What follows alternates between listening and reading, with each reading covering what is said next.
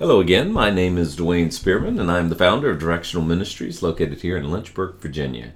This is a teaching ministry that is called to encourage, disciple, and challenge the people of God.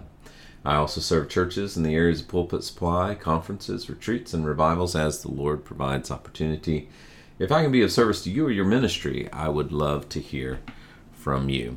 If you have your Bibles, go ahead and open them up again today to Jude, and we are going to uh, pick up in verse number uh, three. We introduced that last time we were together. This is part three of our study through the little epistle of Jude. He begins the book by introducing himself as the servant of Jesus Christ and the brother of James. We know that that identifies him as one of the brothers of Jesus, one of the four half brothers of Jesus. And he addresses it to them that are sanctified um, by God the Father and preserved in Jesus Christ and called, mercy unto you and peace and love be multiplied. And in verse number three, beloved, when I gave all diligence uh, to write unto you of the common salvation, it was needful for me to write unto you and exhort you that ye should earnestly contend for the faith which was once delivered unto the saints. So Jude uh, clarifies for us that when he initially sat down to pen this little letter, he wanted to talk about the common salvation that we as believers in Christ all share. However, he found that it was more needful to address a more pressing concern and exhort us that we should earnestly contend for the faith that was once delivered to the saints. For, in verse number four, there are certain men who have crept into the church unawares who were before of old ordained to this condemnation. They're ungodly men that turned the grace of our God into lasciviousness and denied the only Lord God and our Lord Jesus Christ. So now we see why, why Jude was burdened to write this letter because of the danger of certain men who had crept into the church unawares. He decided to write about that instead. Now, who are or were these men? Well, we're told four things about them, and all of them are bad. Uh, the first thing we're told about them is that they are ordained to condemnation. God has already ordained them to be condemned. Now, no, that does not mean that they have been predestined to go to hell. God knows who will and God knows who won't for you to we confuse that with the issue of foreknowledge. Yes, God knows who will, and yes, God knows who won't, but that does not mean that God has predestined some to go to hell and some to go to heaven. Instead, God sent his only begotten Son that whosoever believeth in him should not perish, but have everlasting life. And yes, God knows who will and who won't. We get those things confused. These men are ordained to condemnation. They're going to be condemned because they are ungodly. Ungodly means to be unlike God. They are ungodly men. They are not representing God at all. They're false prophets, they're false teachers who are turning the grace of our God into lasciviousness. Uh, of course, grace is unmerited favor. Grace is uh, getting more than you deserve. Mercy is not getting what you deserve. These guys have turned the grace of God into lewdness, obscenity. In other words, they have made a mockery of the grace of God, and they have, in the end, denied the only Lord God and our Lord Jesus Christ. They have denied him.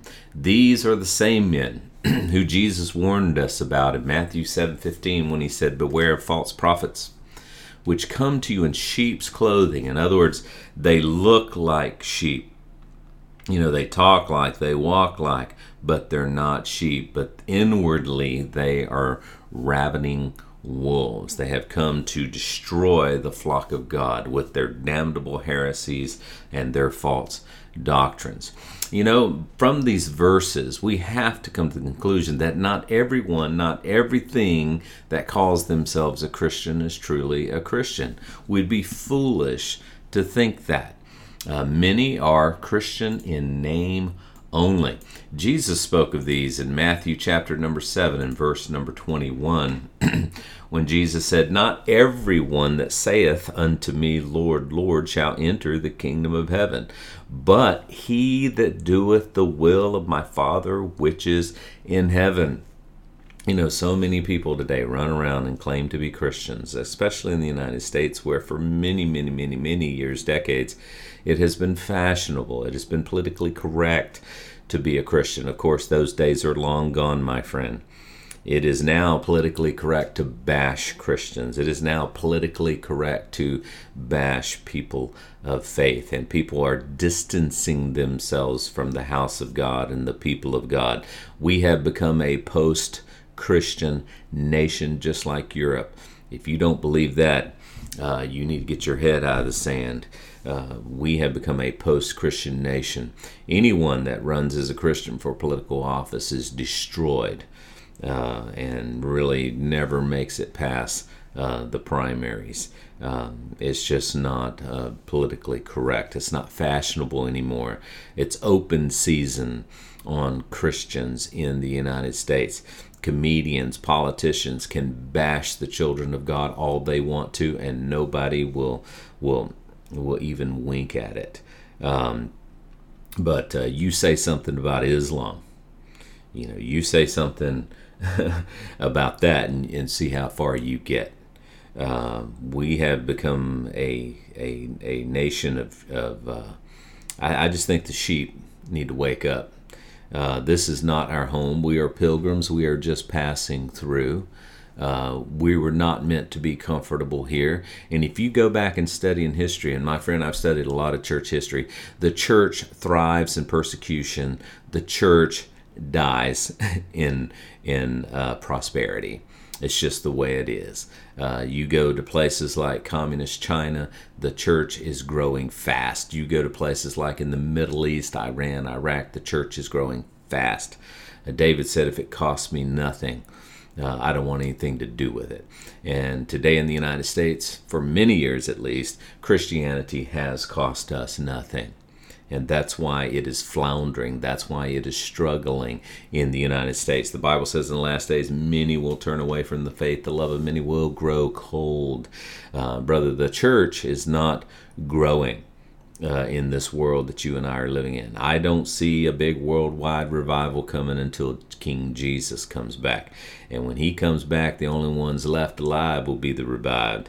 Uh, he's the one that's going to set things straight. He's the one that's going to reckon and settle the accounts and separate the sheep from the goats. He's going to separate the tares from the wheat. He's going to separate the wise and the unwise virgins. He's going to be the term the, the determinator at that point. So we live in a day where we, uh, not everything that calls themselves Christian is Christian. And we need to be very mindful of this before we put our trust in anyone whose words do not line up with their lives. So many in the church today, they got a lot of lip, but they have very little life.